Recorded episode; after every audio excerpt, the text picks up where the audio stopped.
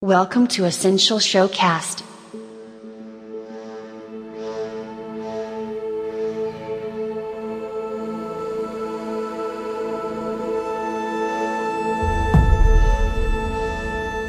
Шестнадцатое апреля на календаре, Пасха. Поздравляю всех с этим праздником.